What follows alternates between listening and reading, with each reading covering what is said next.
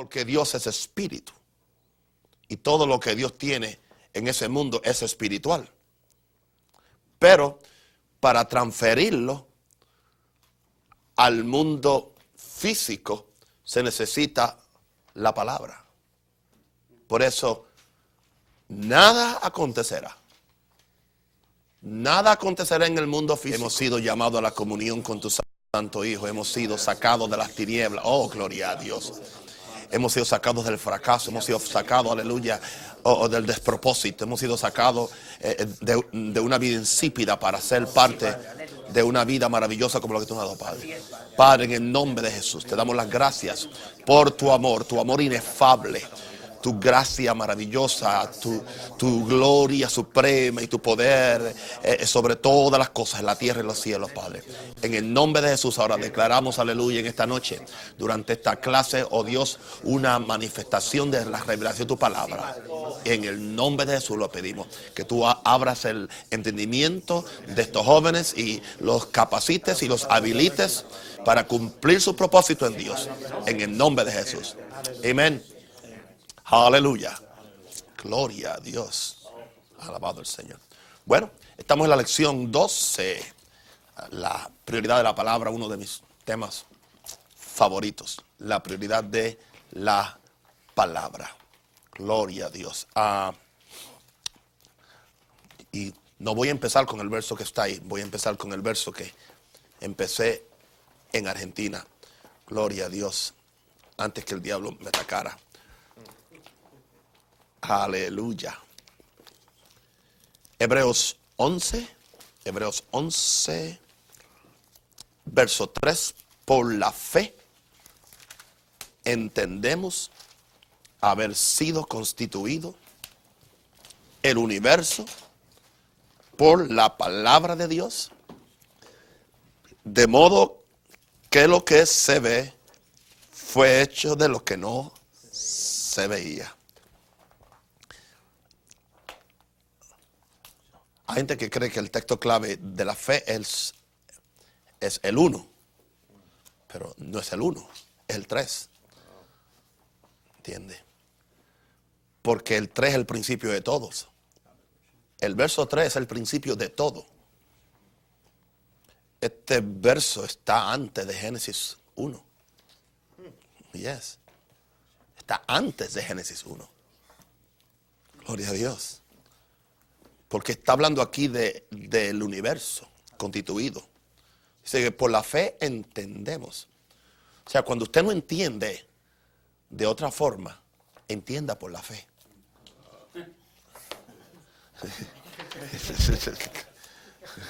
Ya nos podemos ir, ¿no?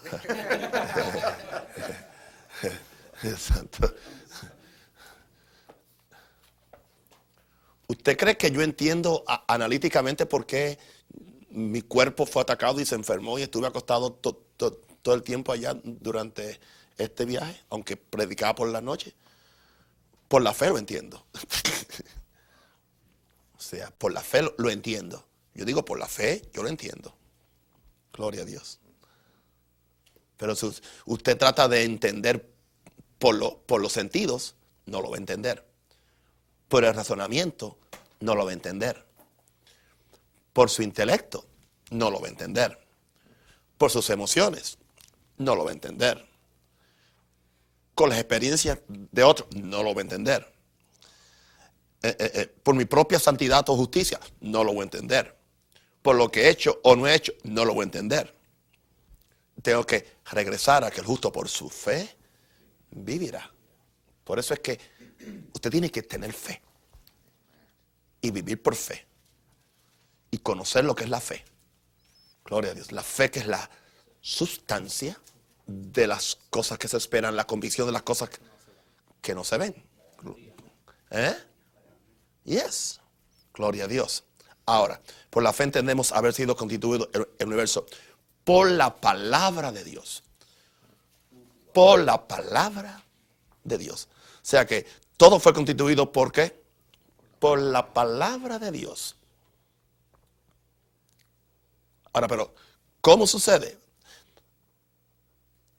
O sea, el, universo no fue constituido de lo, de lo que no era o de, o de lo que no existía o de la nada. De modo que lo que se ve fue hecho de lo que no se veía. Entonces, todo empieza en lo que no se veía. Y ahí es que tenemos, ahí es la gran lucha de la fe, en lo que no se ve. En lo que no se ve. Y quiero decirle, decirle esto a mis hijos. La derrota principal de nosotros en nuestra vida de fe es cuando nos concentramos en lo que se ve.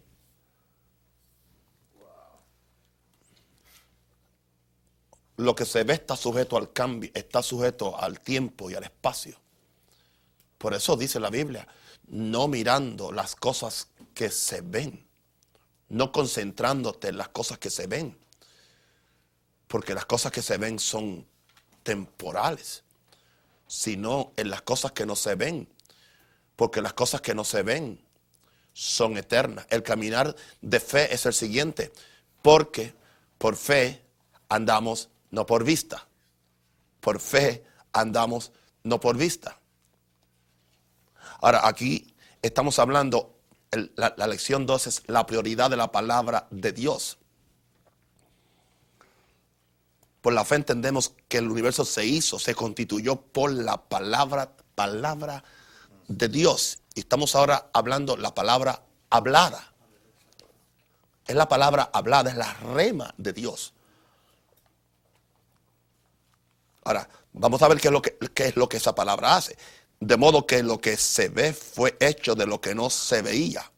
Entonces, ¿cuál es el papel que la palabra hablada va a tomar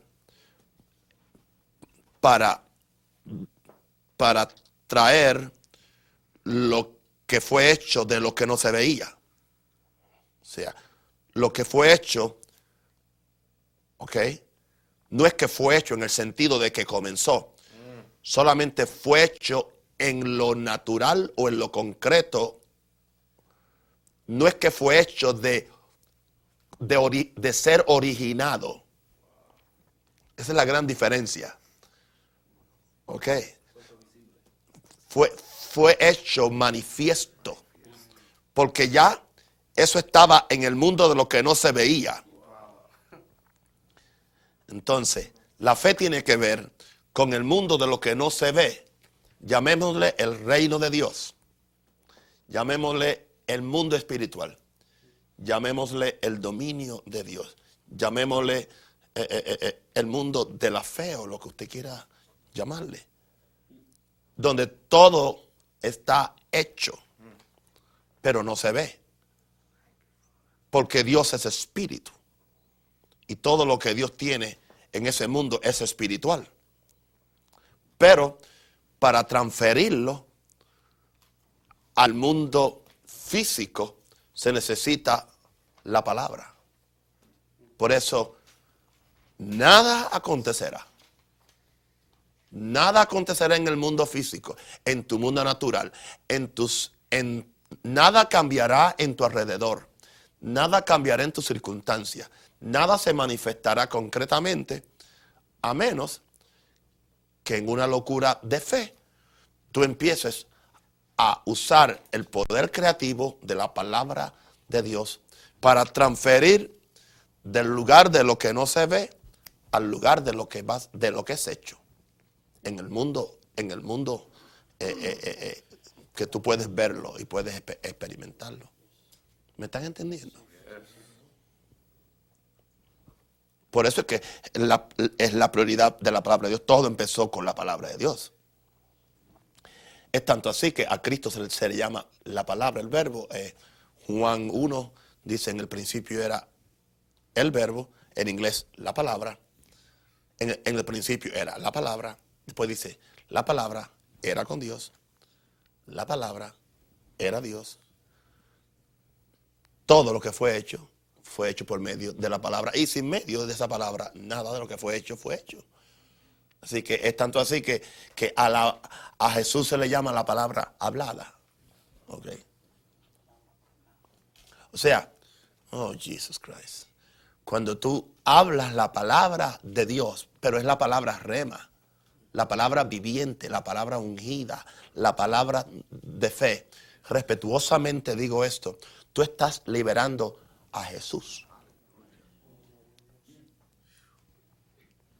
O sea, no es una mera confesión vana, una, una mera confesión de conceptos de fe o, fórmulas de fe. No, eso, eso es otra cosa, eso es otro evangelio, eso no es. Yo estoy hablando de, de la fe, banda la masaya, de la palabra de Dios.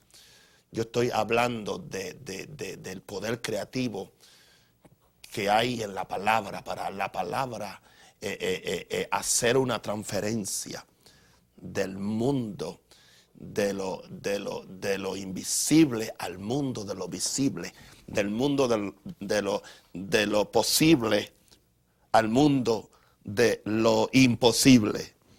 ¿Ok? Del mundo de lo indecible, porque no se puede decir, al mundo de lo decible. Aleluya. Gloria a Dios. Ese es el poder. Ese es el poder de la palabra. Por eso la importancia de que un ministro sea un ministro de la palabra y no camine por sentimientos. Tú no puedes caminar por sentimientos. Gloria a Dios. Aleluya. Todo lo que Dios ha hecho, lo ha hecho por medio de la palabra. Y sin ella nada, nada fue hecho. Por eso encontramos en el primer capítulo, y dijo Dios. Escuche esto. Dios es luz, ¿no? Pero aún para que la luz se, manifestara, Dios tuvo que decir, sea la luz. Él no simplemente dijo, bueno, con que yo me pare aquí está, está bien, porque como yo soy la luz, con eso basta. No, él tuvo que decir, sea yo ahí. Porque Dios es luz. Y no tiene. O sea que el mismo Dios tuvo que confesarse a sí mismo. Quizás estoy muy, muy, muy filosófico. Sí, porque muchas veces nosotros tenemos no, pues yo no tengo que confesarlo, yo, no tengo que, decirlo. Tú tienes que decirlo. Pero es que no funciona. Eh, aunque cometas errores, síguelo confesando. Síguelo confesando. Eh, yo voy a tener la victoria, gloria a Dios. Yo voy a tener la revelación, gloria a Dios. Yo voy a ver la gloria de Dios. Yo voy a predicar con unción. Yo voy a tener la revelación. Yo voy a tener la victoria. Yo voy a tener unción para echar fuera el demonio. Yo voy a sanar los enfermos. Yo voy a ver la gente salva. ¿Entiende? Aunque parezca un sueño. No, pues lo que será, será. No, el mismo Dios cuando se paró ante ese vacío, que estaba el, el, Espíritu de Dios sobre las aguas, aquel gran desorden que había existencial. Él dijo, él dijo, cuando él vio aquello, dijo, aquí hay que recrear. Y para empezar a recrear, lo primero que dijo, sea la luz. En otra palabra, sea yo en este caos. Aleluya. Sea la revelación. Porque todo empieza por la revelación. O sea, la fe empieza por la revelación. El poder creativo de la palabra de Dios empieza por la revelación de la luz. Porque para mucha gente la palabra es solamente concepto no es vida. Pero cuando la luz viene, gloria a Dios, cuando la luz viene, es como de la noche al día. Amén. Es como de la noche al día cuando la luz viene. Y algo que se, que era tan imposible y tan y tan y tan. De repente, sea la luz, la cosa se, se esclarece y después ya seguir creando lo otro para Dios fue fácil. Sea, sea, sea, sea, sea, sea, sea. Y dijo, y dijo, y dijo, dijo, dijo, dijo, dijo, dijo, dijo, dijo, dijo, dijo, dijo, dijo, dijo, dijo. Y al final dice, y vio Dios que todo lo que había hecho era bueno. Que vio lo que dijo. Lo que dijo, pero si, si no lo dice, no lo ve. Tú dices, pues yo no creo en eso, yo no. Pues tú estás viendo lo que tú has dicho, que no crees en eso. Entonces, eso es lo que estás viendo.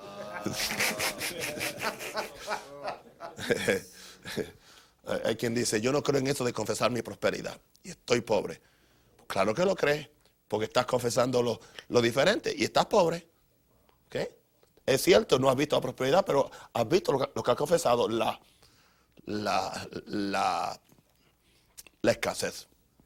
Amén. Amén. ¿Está bien? ¿Podemos recoger la ofrenda ahí, no? Sí, porque es que sí. Sí. Es que ese fue mi mensaje que atrajo este ataque del diablo. Y no, la primera noche. Gloria a Dios. Aleluya.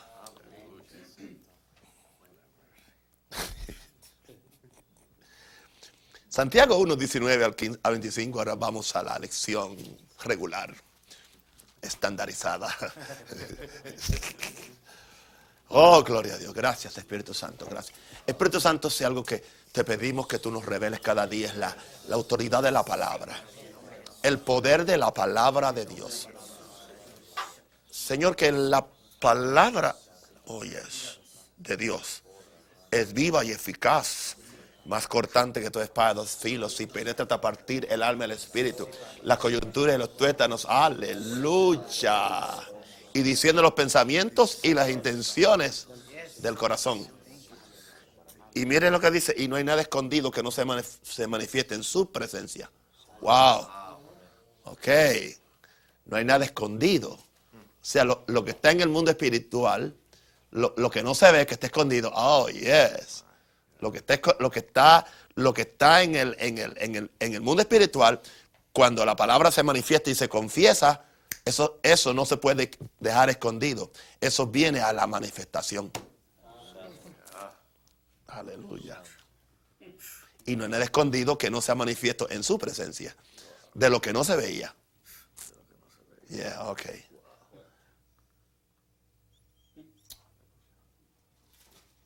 Yo no sé cómo tú ves tu Biblia, negro.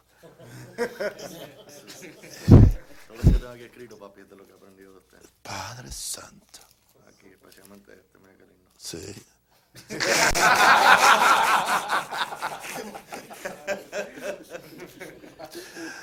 Santo el Señor. Amén. Mm. Ya. Ahora, algo que yo dije eh, eh, eh, en Argentina fue lo siguiente. El, gran problema es que hay una, hay una, una, una, una, ¿cómo es? Hay una condición para este asunto de la, de la palabra. Hay una condición. Está condicionado. Jesús dijo, tener la fe de Dios. O, en Dios, pero yo creo que la mejor opción es tener la fe de Dios. Pues esta es la fe de Dios. La fe de Dios es que Dios confesó su propia palabra y creyó en ella. Entonces él dijo, tener la fe de Dios, entonces cualquiera que dijera el monte. Pero no es cualquiera, es cualquiera que tiene la fe de Dios. Porque está junto. O sea, esto no es una, una declaración para cualquier persona, cualquier cualquiera. Es para un cualquiera que tiene fe. Pero para poder funcionar en esa dimensión de tener la fe de Dios, hay que estar en unión con Dios. Porque esta fe, esta, autoridad de la palabra solamente se va a manifestar cuando el que la confiesa tiene una identidad con Dios, vive en santidad y vive en comunión con Dios. Entonces, las palabras que él habla es Dios hablándola en su en su boca. O sea, no es que Dios está allá, yo estoy acá y yo, y yo simplemente uso esto como una manipulación para controlar el mundo, porque si Dios permitiera la confesión y la fe a cualquier pelagato eh, o a cualquier persona que está haciendo lo que le da la gana, qué disparates no haríamos nosotros con este poder. Así que eh, eso tiene sus candados de protección. Oh, yes. De forma que que hay que estar en una... Jesús dijo, el Padre y yo una cosa somos. Por eso él podía decirlo y acontecía. Pero era que él había llegado a esa perfección de, unidad. Y, eh, aquí nadie ha llegado, ¿entiendes? Pero mientras más Yo creo que el éxito de cualquier hombre de Dios, quien quiera que sea, en diferentes niveles de gloria que están y de unción es de acuerdo a su nivel de asociación con Dios y de acuerdo a su nivel de unión, de oneness. I'm not talking about unity, oneness. Eh, esa palabra unión, no unidad, unión. Porque unión es, eh, es algo que ya las dos cosas se forman en una. Unidad están juntas, pero se pueden separar en momentos determinados. Entonces, hay gente que quiere unidad con Dios. Nos unimos con Dios durante el problema, durante las circunstancias, durante el culto, durante hasta que lo necesito. Pero quiero mantenerme como un ente aparte, viviendo mi propia vida, con mi propia identidad, con mis propias ideas. Pero Jesús no vivió así. Jesús decía, yo no puedo hacer nada, ni decir nada que no vea que el Padre hace. Porque el Hijo no puede hacer nada nada por sí solo, sino lo que ve que el Padre hace. Jesús había llegado, por eso cuando, cuando, cuando le dice, muéstranos al Padre y nos basta, él dice, aquí estoy. Tanto tiempo estoy con vosotros. Ahora, los unitarios usan esto para negar la Trinidad, diciendo, mira, pues ahí Jesús lo dijo. Son tan estúpidos en la palabra que ellos no entienden el lenguaje espiritual de Jesús. Jesús no estaba negando la entidad del Padre diferente a Él. Él sabía, si Él está diciendo el Padre y yo somos una misma cosa, está hablando de dos identidades. Él, no, está negando las tres personas de la deidad. Esta es la forma como la gente tuerce las escrituras. Cuando tratan de entender verdades bíblicas, usando, usando, usando nuestro vocabulario o la forma gramatical de entender las cosas. No se puede. No se puede. Pero esto, esto es lo que en sí le da el poder a la palabra en el hombre de Dios. La forma como él está identificado con Dios, cómo, cómo se, ha, se ha conectado con Dios y se ha, eh, eh, cómo es hecho una cosa con Dios. Entonces, claro, si pudiéramos vivir en ese nivel más, mientras más pudiéramos vivir ahí, la palabra nuestra aún tendría más efecto y fuera más la palabra de Dios que la nuestra. Y interesante, los que predicamos la palabra, usted tiene que cuidarse que la palabra que usted predique sea la palabra de Dios. Y yo y quiere que le, ah, diga algo como le dije aquí en una en una en, un seminario de los pastores al principio de este año fue, ¿verdad? Le dije, es mejor que usted predique 15 minutos de Dios dijo y no una hora y media y Dios dijo 30 minutos y usted dijo una hora. Porque usted le hizo perder el tiempo a la gente con una hora. Con los 30 minutos que Dios habló está bien. Ok. Yes. La, la fe de Dios, ¿cómo fue que, que dijo? ¿Está qué? Dijo, esta es la fe de Dios. La fe de Dios confesó su propia palabra y creyó. Yeah. Dios sí. confesó su propia palabra y la creyó. La creyó. Pero Dios la, Dios, Dios la creyó antes de confesarla. Teniendo el mismo espíritu de fe. Creí, por lo cual también hablé. No hablé, por lo cual también creí. Porque es un espíritu de fe. Es una fuerza espiritual. No es una repetición, y no, a ver si sucede. O para tratar de manufacturar algo. Sí. Ahora, la palabra de Dios es el fundamento y sustancia de todo buen, ministro de Jesucristo. Si queremos éxito tanto en la vida cristiana como en el ministerio, debemos poner la palabra de Dios en primer lugar en cada área de nuestras vidas. La Biblia tiene que convertirse en nuestra única regla de fe y conducta. O sea, para todo. Para todo. Y el ministro exitoso, el ministro apostólico, el pastor apostólico, tiene que todo. La palabra para criar los hijos, la palabra para la disciplina. Aquí no entra la psicología, aquí no entra el humanismo, aquí no, no, no entra la cultura. Ese es, uno de, ese es uno de los grandes choques que tiene la gente con, mi ministerio. Es un, ese, es uno de, de los grandes, aún compañeros en, el, ministerio, ¿entiende? de otros ministerios. Dice, ¿por qué no es más reconciliador? ¿Por qué no es más diplomático? No, porque la única regla es la, palabra. O sea, no hay que buscar otra cosa. ¿Para qué buscar otra cosa si tenemos el, original? Cada ministro debe tener un conocimiento funcional de la Biblia que lo capacite para dirigir su vida espiritual, instruir a otros y defender su fe cristiana. No podemos ser analfabetos de la palabra de Dios, especialmente los que vamos a ministrar la palabra, porque es nuestro libro de texto. El hombre que ponga la palabra en primer lugar cosechará los beneficios de la misma, tanto ahora como en la eternidad. Santiago dijo, más el que mira atentamente la perfecta ley, la de la libertad, y persevera en ella, no siendo oidor olvidadizo, sino cedor de la obra, este será bienaventurado en todo lo que hace. En Mateo 7, Jesús le había dado, eh, eh, había dado el, había compartido el sermón del monte con los discípulos. Después que acabó el sermón del monte, él le dice, cualquiera pues que me oye estas palabras, fíjense, oye, la importancia de oír, oír la palabra, cualquiera que me oye estas palabras y las hace, porque usted, usted, usted no puede hacer lo que usted no oye. Usted no puede hacer porque la fe viene por el, por el oír.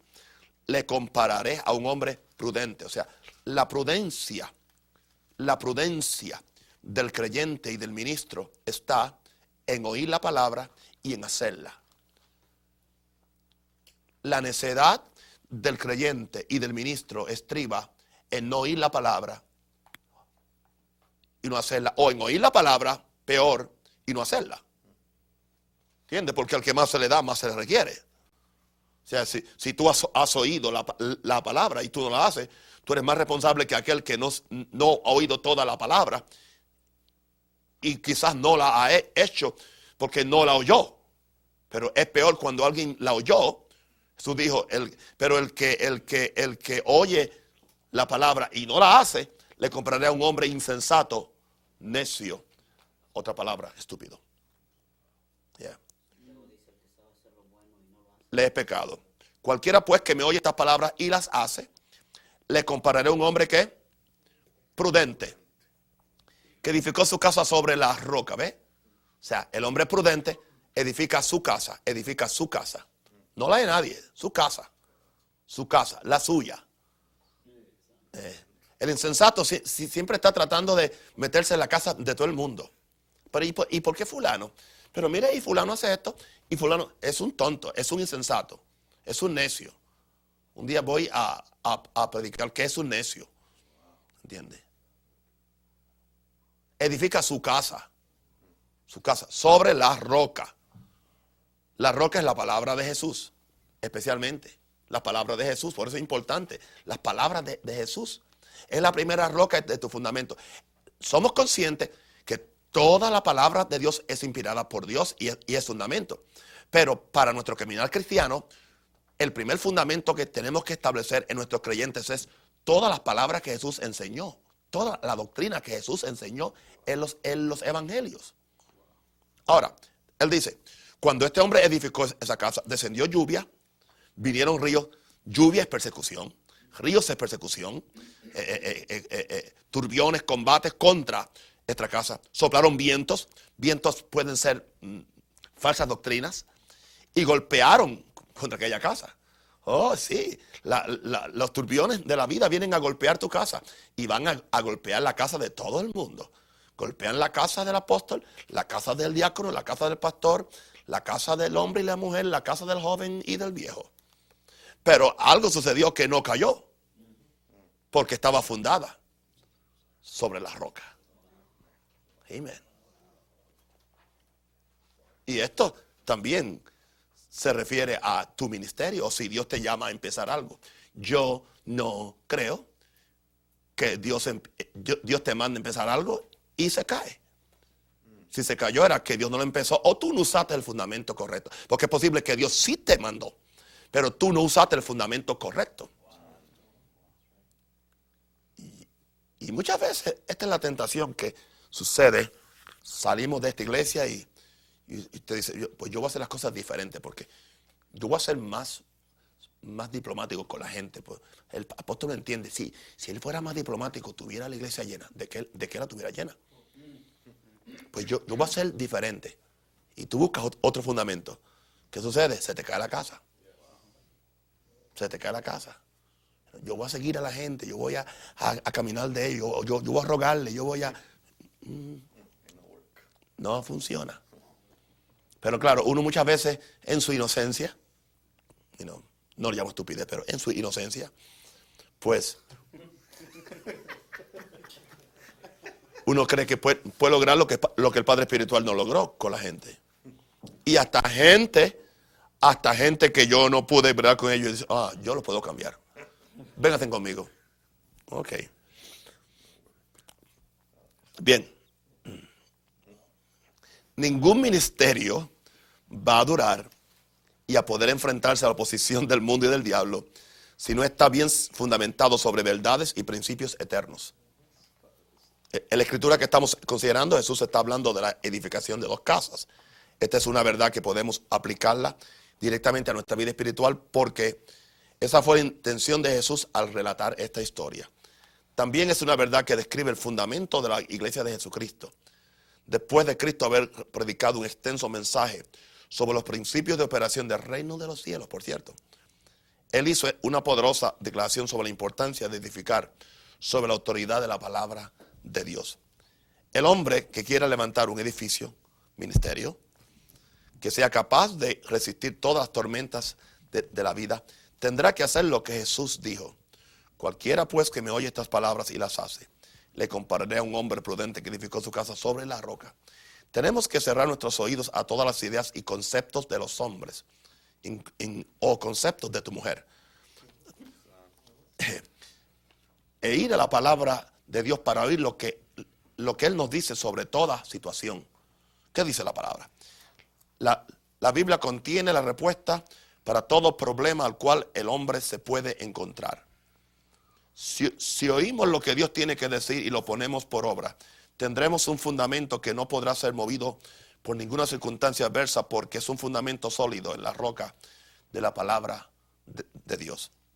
Por el contrario, si edificamos en las opiniones e ideas de los hombres, arena. Arena. Y ustedes saben, arena. Ya, ya algunos de, ustedes han, puesto tan, siquiera un, uno de los puntales del, ministerio en arena. Oh, apóstol, me llegó este grupo mm, de rebeldes de otra iglesia. ¡Qué bendición! Arena. Cuando sopla el viento, arena. Y vinieron, vinieron juntos y se van juntos.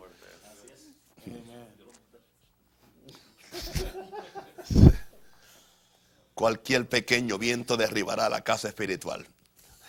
No pierdas de vista que al fin de cuentas lo único que va a durar y a prevalecer es lo que está establecido sobre los principios firmes de la palabra y del reino de Dios. Las citas las pueden leer después porque ustedes también tienen este libro. Aleluya. Amén. Se dan cuenta de la importancia. Sí que eso indica que tienes que conocer la palabra y leerla. Y ponerla en práctica y creerla. ¿Ok? Hebreos 4.11, la, la autoridad de la palabra de Dios. Porque la palabra de Dios es viva y eficaz y más cortante que toda espada de dos filos, y penetra hasta partir del alma, el espíritu, las coyunturas y los tuétanos, y diciendo los pensamientos y las intenciones del corazón. Todo aquel que aspira al ministerio debe tener una revelación progresiva, diga progresiva. progresiva. No se me frustre, no se me frustre, Macario, no se me frustre, Macario, porque usted no entiende hoy todo, porque yo tampoco lo entiendo. Por fe lo entiendo. Ok. No. Y no trate de predicar, amén, como predica otro. ¿Ok? Y no se frustre. Usted está en su nivel de fe y en su nivel de gracia. Trabaje ahí, crezca ahí y abunde ahí. Hasta que Dios lo suba de, nivel. ¿Ok? Porque todo el que aspira al ministerio debe tener una revelación progresiva de la palabra de Dios. Lo que dota al ministro de autoridad en el ejercicio de su llamado es que él está respaldado por la palabra viva y eficaz, la cual nunca vuelve atrás vacía y siempre hará lo que a Dios le da la gana. Cada vez que un hombre predica la palabra de Dios a una concurrencia, debe saber que él tiene todo el respaldo del cielo para repetir en la tierra lo que ya Dios dijo en los cielos. Porque básicamente tu predicación debe ser simplemente repetir lo que Dios está diciendo en los cielos. No estoy inventándote tu propio evangelio para complacer a la gente y para que te quieran mejor o para que te aplaudan o te den más dinero o, te inviten a comer a su casa. Tienes que enojar al diablo con una palabra de, de confrontación. Amén. Eso es predicar. Decir lo que Dios dice.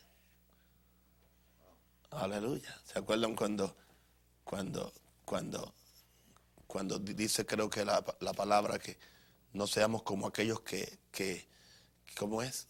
Que, que fueron y Dios no, Dios no los envió, profetizaban y Dios no les habló. En Jeremías, creo. ¿Entiendes? Fueron, pero Dios, Dios no los envió. Y hablaron y Dios, y profetizaron sin, sin Dios hablarle. Pero entonces dice, pero si hubieran estado en mi secreto, si, si, hubieran estado en mi secreto antes de salir y antes de hablar, pues hubieran recibido instrucciones a dónde ir y cuando llegaran, qué decir. Y serían efectivos porque entonces habrían hecho volver a mi, a mi pueblo de su mal camino por la palabra que oyeron de mí. Porque esto no es un evangelio humanista. La palabra que tú digas o la verborrea que tú pronuncies o, la linda sintaxis que tú tengas o, la linda filosofía que tú expreses, no cambia absolutamente a nadie. Nos hemos dado cuenta. Solamente la palabra de Dios. Aleluya. La rema de Dios. Amén. Bien. Por eso es que el ministro debe estudiar este libro con diligencia para que sepa para que sepa cómo esta palabra de Dios influye cada actividad del ser humano desde el día que nace de nuevo hasta el día que va a morar con el Señor en el cielo. Y quiero darte algunas características de la palabra de Dios y cómo ella afecta la vida del creyente. ¿Cómo qué tiempo tenemos?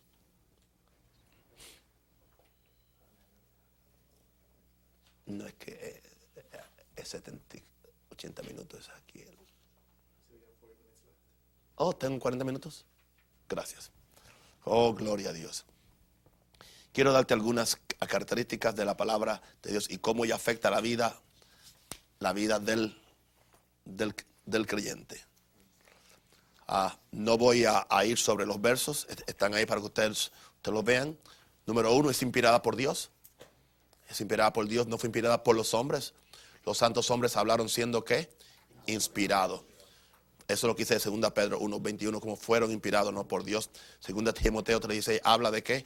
De que toda la escritura es inspirada por Dios y útil para enseñar, para corregir, para preparar al hombre de Dios. Ah, ah, ah, Después dice, es eterna, es infalible, es poderosa, es santa. Gloria a Dios, porque es la semilla incorruptible de Dios. Gloria a Dios. Es la semilla incorruptible. Eh, tiene poder creativo. Ya, ya hablamos de eso al principio provoca el nuevo nacimiento. Somos nacidos de qué? De la palabra. Él de su, palabra nos, de su palabra nos hizo nacer.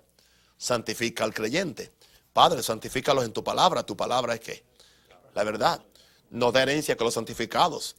Cuando Pablo dijo, os encomiendo a Dios y a la palabra es de su gracia que tiene poder para, para santificaros y daros, daros herencia con los santificados. Gloria a Dios. Engendra fe en el hombre. La fe viene por el oír y el oír la palabra de Dios es la medicina de Dios, de acuerdo a Proverbios 4, 20 al, al, 22. ¿Ah? Porque será medicina a tus huesos.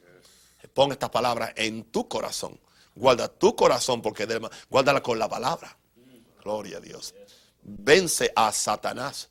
Gloria a Dios. Todo lo que es nacido de Dios vence al mundo. Eh, eh, eh, Pedro le dice, hijitos, vencéis al mundo porque la palabra está en vosotros. Mateo 4:4 Jesús dijo, no solamente de pan vive el hombre, sino de qué? De toda palabra que sale de la boca de Dios. fortalece al creyente. Deuteronomio 11, 11, 8 habla de la fortaleza de la palabra, cómo la palabra nos fortalece y abre el camino al éxito. Josué 1 al 8. Nunca se apartará de tu boca este libro de la ley, sino que de día y de noche emitirás en él para que igual decía conforme a todo lo que él escrito, porque entonces harás prosperar tu y todo te saldrá bien. Salmo 1.3. Será como árbol plantado junto a corriente de agua que da su fruto en su tiempo y su hoja no cae y todo lo que hace que prosperará. Esas son algunas de las cositas que hace la palabra. Una pequeña lista ahí. Cada uno es un mensaje.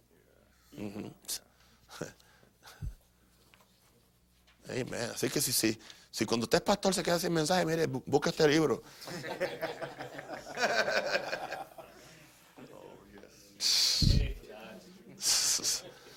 No le, no le dan ideas a, aquel. Que no le pase como al pastor Ove Junior, que sacó diezmos hasta de las vírgenes. Gloria a Dios. Lo sacó ahí. Amén. Ok. Así que lo que estamos estableciendo es verdad la, importancia de la autoridad de la palabra de Dios. ¿Alguna pregunta? Yo nunca hago preguntas aquí, pero. ¿Eh? ¿No? Yo tenía una. Sí. Te voy explicar por qué es que la roca, ¿por qué dice roca? ¿Es because it includes a process? Porque es un proceso largo. Dice que edificará la casa. Sobre la roca, sobre la roca. Sobre la roca. Ay, sí. Es, es que es un proceso largo. Nadie quiere pasar ese proceso. No, es que, es que, es que edificar en la roca indica ahondar, excavar esa roca para poner el fundamento. Entonces, ese es el proceso de una vida de fe, de, una vida de, de, fundamento. Porque una vida de, de fe y de, y de fundamento, solamente lo que lo va a aguantar es la palabra de Dios. Porque ninguna otra cosa, ni ninguna experiencia, ni, es más, lo que me pasó hace un año, yo no puedo usarlo hoy en, e, este, en este problema. Es la revelación fresca de esa palabra. Ese es el fundamento que yo tengo ahí cavado. ¿Entiendes? Por eso yo, yo, yo leo testimonio, pero yo no me inspiro en testimonio para yo fundarme. Yo necesito la revelación de la palabra. O sea, para mí tiene que ser roca. Es roca donde yo me afianzo. Y me agarro ahí, ¿entiendes? Porque es la única forma. Así que por eso que los sensuales, pues, siempre están, son de doble ánimo. Porque no están, no fundamentaron en la roca. Y esto lleva tiempo.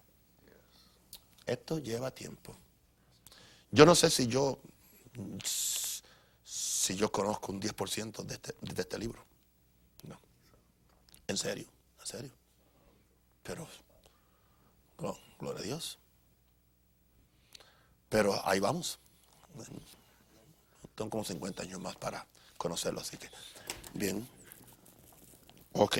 El principio de, la semilla. El principio. Esto podría ser una clase completa. Recuerden que este curso es solamente para, para provocarle a usted el apetito por el estudio y por la palabra.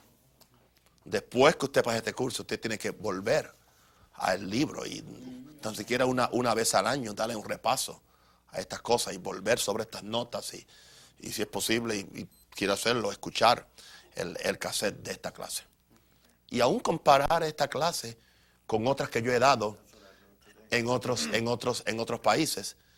Y siempre es diferente. Siempre hay algo nuevo, hay algo nuevo. Yes. Ok. Jesús estuvo hablando aquí de, el, principio de la semilla, la parábola de la, de la semilla. En Marcos 4, 20 dice, y estos fueron los que fueron sembrados en buena tierra Claro, habló de diferentes tierras, pero este verso dice, los que fueron sembrados en buena tierra, los que oyen la palabra y la reciben y dan fruto a 30, 60 y a 100 por uno, ya había hablado de los que la semilla que había caído en el camino, la cual las aves se la comieron, la semilla que cayó en pedregales, la, cual eh, eh, eh, creció un poquito, pero como no tenía profundidad de tierra, cuando el sol salió, se quemó. la semilla que cayó en, entre las espinas creció un poco, pero después las espinas la ahogaron. Y ninguna de estos otros tres ter- terrenos tuvieron cosecha, sino la que cayó en buena tierra. Y aún la que cayó en buena tierra dio fruto con perseverancia, con perseverancia. No es que de primera dio, dio el ciento. Por eso dice en Lucas, creo, con perseverancia. Perseverancia porque 30, 60 y haciendo. No empiece queriendo tener el ciento por uno de la cosecha de la palabra en su vida. Cuando usted nunca ha tenido el 60. Y no quiera tener el 60 cuando usted nunca ha tenido el 30. De gloria a Dios que no se quede en el 25. Que tan siquiera tenga 30 al principio. Y 35, y 40, y 41, y 42. Y porque tampoco crea que usted brinca de 30 a 60. Sí, porque como usted ahí solamente ve tres números, 30, oh, pues hoy 30, mañana 60 y la otra semana 100. No se engañe. Yo no engañé, fue otra gente. Y hasta le quitaron una ofrenda cuando le engañaron. Y usted la dio con mucho gozo porque como le, acortaron el proceso, pero le mintieron. Porque así no es. 30. Y a veces tú estás 30 y, y siembra otra vez 31. Y siembra otra vez 30. Y siembra otra vez la palabra 31. Siembra otra vez 31 y medio. 31. y dice, ¿cuándo va a subir a, a 33 tan siquiera? Amén. Esa es la realidad. Yo no engaño a la gente, yo no engaño a la gente. Yo soy un predicador de fe, pero yo, yo, no enga- yo nunca he engañado a la gente. Yo siempre le he hablado del proceso. ¿Ok? El reino de Dios opera de acuerdo al principio de semilla y cosecha de la semilla. La palabra es la semilla incorruptible de Dios que es sembrada en nuestros corazones o en los corazones de aquellos a quienes les ministramos la palabra. Jesús dijo que el misterio del reino de Dios se entiende a base de la parábola de la semilla. O sea, tú no puedes entender el misterio del reino a menos que entiendas la parábola de la semilla. Jesús describió cuatro clases de terrenos en los cuales cayó la semilla de la palabra. En esta parábola el corazón del hombre es el terreno donde la palabra es sembrada. La semilla fue la misma. Ah, ah. La semilla fue la misma. Y usted va a darse cuenta en su iglesia, en mi iglesia, la gente le echan culpa a las circunstancias, al pastor, a la mujer, a esto. No, no, no, no, no. No, no. La semilla es la misma. El problema es el corazón. El problema es el terreno. La, la semilla fue la misma en los cuatro terrenos, lo que indica que el problema nunca reside en la semilla que se siembra, sino en el terreno que recibe la semilla. El hermano Luigi no, no- no tenía que esperar 14 años en esta iglesia para ser salvo. Porque estaba recibiendo la misma semilla que, estaba, que, estaban, recibiendo, que estaban recibiendo otros que están ya en el ministerio hace, hace años. ¿Cuál era la diferencia? El corazón terco y rebelde de él. Y él dice amén, él está aquí. Su gloria a Dios. Ah, claro. El no abrirse. Eso es todo. Y lo mismo pasa con cualquier verdad de la palabra. Es la perfecta voluntad de Dios que su palabra produzca una semilla, una abundante cosecha en cada corazón que es sembrada. ¿Por qué entonces una semilla se la comieron las aves del cielo, otra la quemó el sol y otra fue ahogada por las espinas? Ha habido mucho énfasis en la autoridad de la palabra de Dios sin prestarle mucha atención al estado del, del corazón del que recibe la palabra de Dios. Porque la palabra es viva, eficaz, es perfecta. O sea, esta palabra era toda buena. Toda dio fruto, ah, dio, toda creció. Sí. Y toda era buena, bueno, con, con- con excepción de la primera que no llegó ni a crecer. Los pájaros él, se la comieron. ¿Entiendes? Ha habido mucho énfasis en la, en la autoridad de la palabra de Dios sin prestarle mucha atención al estado del corazón que recibe la palabra de Dios. Esto ha causado mucha frustración en personas que han querido recibir los beneficios y bendiciones de la palabra de Dios sin querer cambiar el estado de su corazón. Ese es el gran problema. Hijos, entiéndame, ese es el gran problema. Ese es el problema mayor de, la iglesia. Es más, este es el problema fundamental. No es ni el diablo. es este, este, este, este, el, el problema del corazón. El corazón que no se apresta, que no se abre, que tiene sus agendas secretas, que se está defendiendo, que está lleno de tanta, tanta basura y tanta filosofía y, y tanta cosa. Eso es todo. Se pueden pasar días completos sembrando, oyendo la palabra y confesándola, pero no ven los resultados y no, no lo van a ver. La solución está en tratar con el estado del, del terreno para que la semilla pueda producir aquello que es capaz de producir. Porque el problema no está en la semilla. Entonces, ¿qué, están haciendo los predicadores modernos? Pues ya que la gente no recibe esta semilla pura, vamos a cambiar la semilla. Va- vamos a alterar la semilla. Vamos a, mutarla. Mutarla cuando la, y vamos a, darle una semilla híbrida. No. Vamos a, porque es muy fuerte, o sea, esta semilla es muy, es, es muy pura, es muy fuerte. Va- vamos a, oh, gloria a Dios. Vamos a la más apetecible porque, no. Entonces, estamos cambiando la semilla, estamos alterando lo que, la, la pu- la pureza de la palabra de Dios para que se adapte a los corazones de la gente. No, cambiemos el corazón de, la gente, confrontemos a la gente aunque no les gusta, aunque se vayan, aunque no de los diezmos, que tienen que cambiar su corazón para que la semilla de Dios pura pueda crecer. Y asegurarle que si el corazón es recto y el corazón es sincero ante Dios y es un buen terreno, tiene que producir. Empezando con el 30. ¿Sí? Ahora, hay corazón que son el camino. El camino tiene que ser arado. Arado.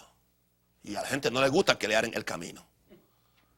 Arale ese corazón que está endurecido, porque el camino es por donde han caminado los hombres, es por donde han caminado las, filosofías, las culturas, las ideas, ¿ah? las experiencias, ¿ah? los orgullos, eh, los logros, eh, todo lo que hemos hecho en este mundo. Eso, son los, eso ha caminado por tu corazón y tu corazón está como un camino fuerte. Claro, cuando la palabra viene, rebota y están los demonios, pero psh, se la comen. Sí que lo primero que hay eh, es romperse el camino sí, con la palabra, con la espada, con la espada, con la espada. Ok. Las piedras tienen que ser, tienen que ser, que ser sacadas. Las piedras, las piedras son las cosas en las cuales las personas tropiezan. Tropiezan en la palabra siendo desobediente a ella. Esas son las piedras. Las piedras. Claro. Y reciben la palabra con gozo. Pero eh, eh, cuando el sol sale, como, como tienen una ofensa per- per- personal, son ofendidos, se ofenden, ¿qué sucede? Eh, eh, se, se- quema el fruto, se quema la, la matita que aca- acaba de salir y se terminó la cosecha. Aleluya. Pues ellos tienen que, a esa gente que sacarle las ofensas. Hay que sacarle, hay que hablarle del, de- del estado del, del corazón, hay que hablarle de, de tantas cosas. Hay otros que están, lo- lo- los espinos tienen que ser arrancados. Los espinos son todas esas cosas que ahogan la palabra. Habla del amor al dinero, de la- las riquezas, eh, eh, eh, las fantasías, el afán, el amor por las cosas de este mundo. Esas cosas son los espinos. Entonces, esas cosas hay que arrancárselas a la gente con la predicación de santidad. Antes de que la palabra pueda estar ahí. ¿Ok? Solo así podemos recibir la cosecha de la palabra en nuestras vidas. ¿Ok? Ahora, esto no solamente le- pasa a los miembros, le pasa también a los pastores y a los discípulos. Así si alguno de ustedes tiene algunas cosas de estas.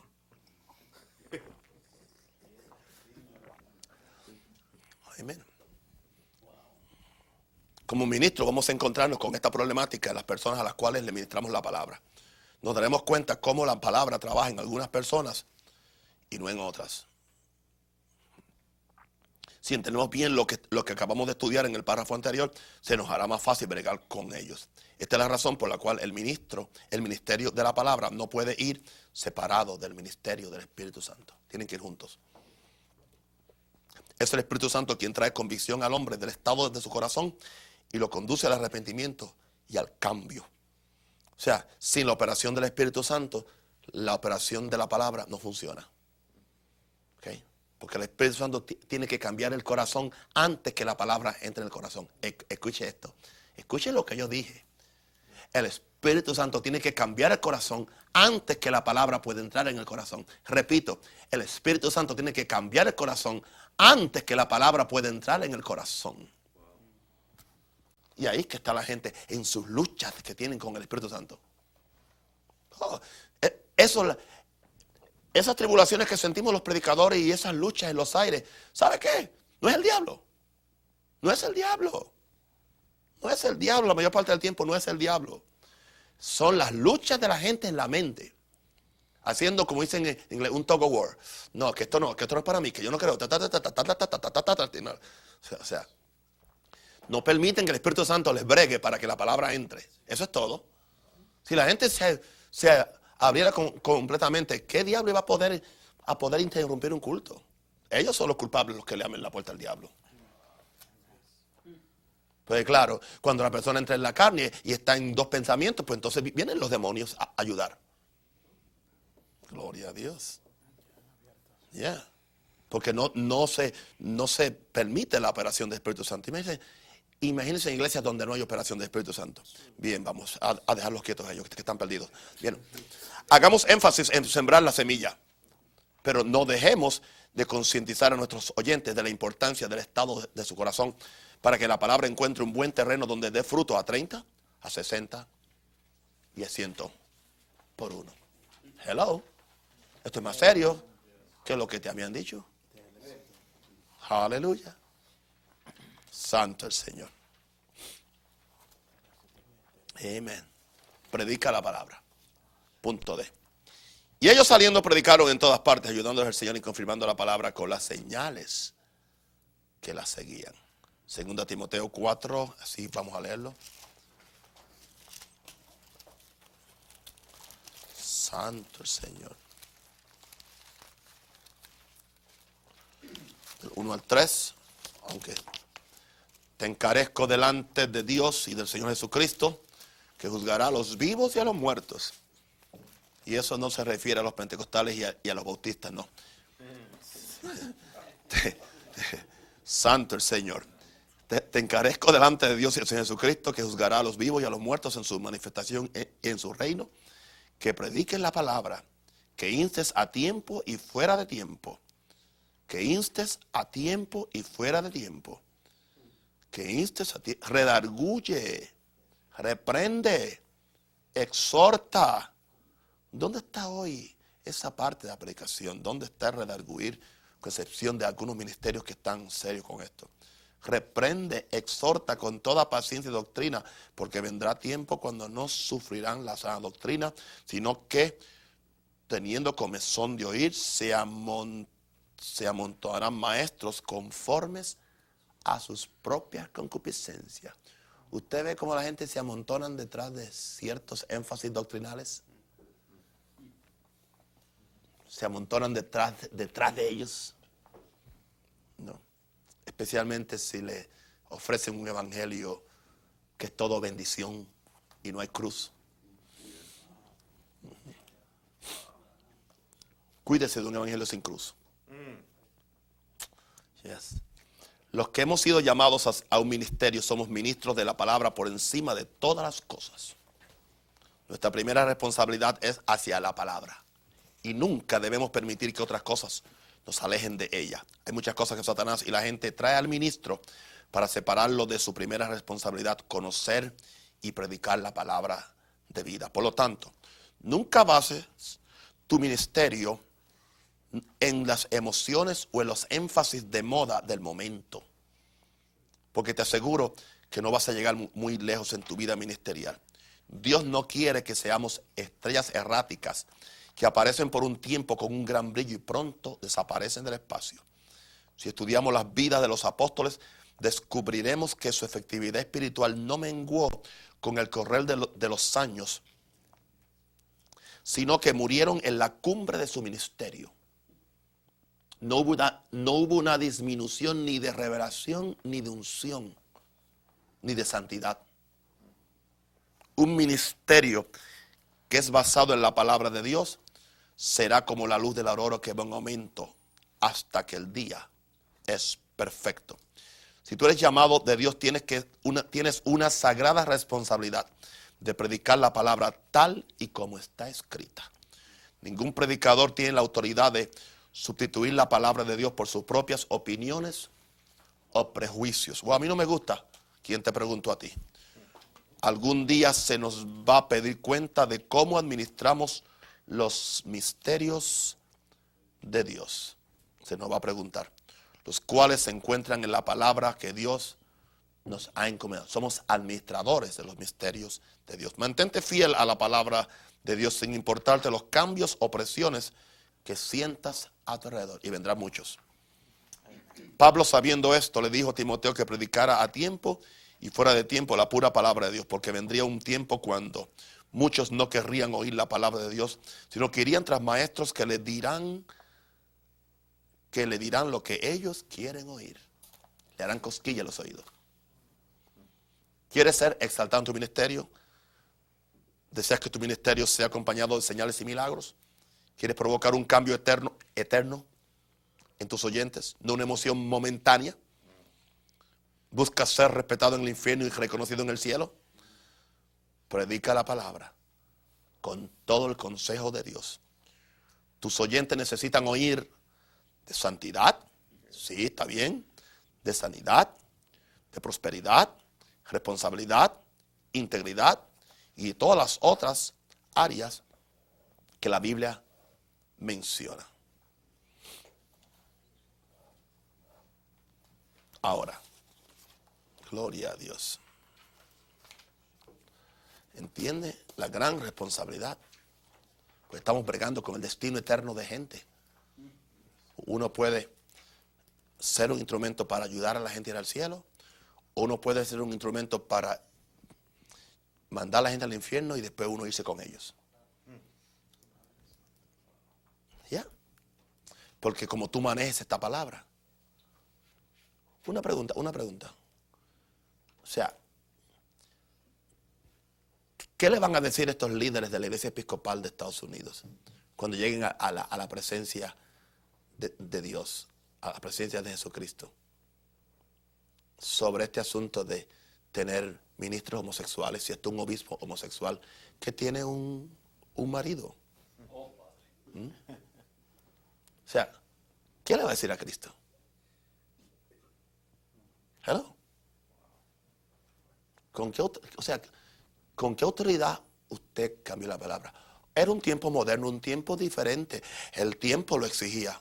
Bueno, la palabra mía es eterna. La palabra mía no cambia mis conceptos y mis principios no cambian. Desde Sodoma a Gomorra y no cambian, no importa el siglo, no importa la circunstancia, no importa la problemática. Mi palabra es como yo eterno. Mis leyes son eternas. Mi moral es eterna. Mi doctrina es eterna. Aleluya. No hay cambio. Mi santidad es eterna. No hay, no hay sombra de variación. Tenemos que tener esto bien claro.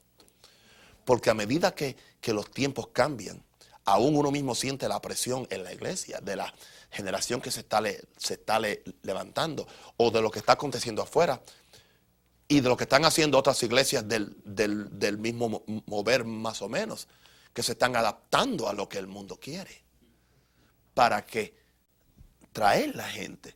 Pero es que Dios no nos mandó a, a salvar a todo el mundo. El que creyere y fuera bautizado será salvo. No, no simplemente porque usted le hace. O sea, el hacerle la salvación más fácil no salva a la gente. Lo que hace es que salva menos. Amén. No podemos cambiar la palabra. Ahora, gloria a Dios. Siete actividades de la palabra de Dios. Con eso vamos a terminar. Hijo mío, está atento a mis palabras, inclina tu oído a mis razones. No se aparten de tus, ojos hace en medio de tu corazón, porque son vida los que las hallan en medicina, todo su cuerpo. Estas son siete cosas que tú debes hacer por el resto de tu vida y tu ministerio sobre la palabra. Leerla. Lee la Biblia continuamente para que tengas un conocimiento global de tus doctrinas, promesas y principios. Proverbios 4, 21. Guárdala en medio de, de tu corazón. ¿Ok? Memorizarla. Memoriza la Biblia para que puedas echar mano de ella en momentos de dificultad y para que el Espíritu Santo tenga suficiente material para traerlo a tu mente cuando haga falta. Pastor, ¿cómo usted memoriza la Biblia? Ah, haciendo la actividad número una continuamente. No hago la segunda. ¿Ok? Si la leo continuamente, la memorizo. ¿Ok? Porque el Espíritu Santo te trae a la memoria lo que tú sabes. Lo que tú has estudiado. ¿Ok? Tres, estudiarla. O sea, estudia la Biblia usando los diferentes métodos. Estudia sus doctrinas por temas.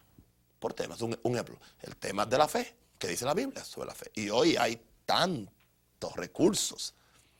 Hoy hay computadoras, hoy hay Biblias hasta de pequeñitas que tú puedes poner una palabra y te saca todos los versos. Ah, eh, hay concordancias eh, eh, escritas, muchas Biblias traen concordancias. Esta es una forma de, leer, de estudiar la Biblia por temas. ¿Qué dice la Biblia sobre el Espíritu Santo? ¿Qué dice sobre el, pecado, sobre la carne, sobre estas cosas? Esta es una forma de, estudiarla. Sus personajes, Puedes estudiar personajes, puedes estudiar preceptos, puedes estudiar las promesas de la Biblia. Y esto lo debes hacer línea sobre línea y precepto sobre precepto. Estudia la palabra de Dios. Gloria a Dios. Y si tienes un buen ministerio que te puede ayudar en, esto y que tiene material suficiente y que tiene series y que ya te digerió, te digerió la mogolla para que tú simplemente te la comas y tú no tienes que hacer toda, todo el estudio y ya te los tienen ahí, no seas vago, caramba. No trates de reinventarla. cuando ahí está ya todo, está ahí en, por más de 25 años, ahí está todo ahí, todo ahí, enumerado por, por serie y por todo. Mira, búscala, estudiala. Amén. Y nunca vas a terminar, porque el estudio nunca termina. Cuatro, oírla, oírla, oírla predicada, especialmente, oírla predicada oírla en persona, oírla en persona, oírla en cassette. La fe viene por oír la palabra, oye la palabra predicada, oye la palabra en cassette, oye música que esté inspirada y que tenga el contenido de la palabra, no, no diga cualquier música eh, chabacana, que simplemente lo que hace es que hace mover las caderas, pero no mueve el corazón. Gloria a Dios. Oírla. Cinco, meditarla. José 1.8. Meditar es reflexionar acerca de la palabra. Eh, envuelve, pensar diligentemente la palabra y visualizar en tu corazón el mensaje que yo prediqué sobre el poder creativo de la palabra de Dios, como yo lo, lo hice, iba en el avión y, empecé a, meditar en eso, en ese verso, en ese verso, a meditarlo, a meditarlo, a meditarlo, a repetirlo, a repetirlo, a repetirlo y a darle vueltas, a darle vueltas al, al verso, al verso, al verso, al verso, al verso, al verso. Por la fe entendemos por la fe entendemos haber sido constituido. Y tú sigues dándole vuelta, le das vuelta y no, lo cambias por todos lados y estás meditando. Gloria a Dios, estás meditando la palabra de Dios. Que le estás reflexionando, la estás analizando espiritualmente. No lógicamente, no analíticamente. Analizando espiritualmente, no analizando analíticamente, Padre Santo. ¿Ok? Envuelve pensar diligentemente porque le está poniendo diligencia a esos versos. Y, no, porque el, el, gran error que tenemos nosotros es que porque sabemos un verso de memoria, creemos que ya we exhausted, como se dice en español, ya, o sea, ya le sacamos todo el contenido. No, no hay forma que nadie le haya sacado todo lo que un verso contiene. No hay forma. No hay forma, no hay forma, no hay forma. Así que ese mismo verso, en otra ocasión Dios puede sacarle más que siempre hay más. Indica visualizar en tu corazón, visualizarla en tu espíritu. ¿Ok? Confesarla, o oh, confesarla, Josué 1.8. Confesarla. Es la confesión de la palabra lo que fortalece tu fe. Y la escribe en las tablas de tu corazón. Es la confesión de él, eso. Le escribe en las tablas de, de tu corazón. Cuando tú confiesas las promesas de la Biblia, es que tu fe se desata. Y número 7, practicarla. Practicarla. Son los hacedores de la palabra los que son bienaventurados. Pon en práctica lo que sabes de la Biblia. Y entonces el Espíritu Santo te seguirá, te seguirá revelando más de ella. De acuerdo a lo que tú practicas, Él te revela. Termino diciendo esto. ¿Cómo es que funciona la revelación de la palabra? Lámpara es a mis pies tu palabra y lumbrera a mi camino. Pero la lámpara solamente te ilumina por donde tú vas a caminar. Y si tú quieres conocer más territorio, tienes que caminar juntamente con la lámpara. Si te quedas con la lámpara y glorificándote a ti mismo, como hay gente que se han quedado ahí y, han hecho una, una religión de su, de, su sombrita ahí. ¿Entiendes? Porque no, no se ha movido con la lámpara. Lámpara es a mi pie tu palabra. ¿Para qué? Para que la lámpara es para que yo camine. Y a medida que yo camino con la lámpara, hay más territorio que yo veo. Y veo, y veo, y veo, y veo. Y si nunca me detengo, siempre estoy avanzando. Gloria a Dios. La importancia de la palabra de Dios. Amén. Oh, gloria a Dios. ¿Todo, ¿Todo, el mundo bien? Padre, bendecimos tu nombre. Damos las gracias por lo que tú has revelado, lo que tú nos has ayudado. Yo he tirado la palabra, Señor, en obediencia a ti, en sinceridad, y ahora yo te pido sobre todas las cosas que esta palabra haya buen terreno y que traiga una cosecha abundante en los corazones de mis discípulos.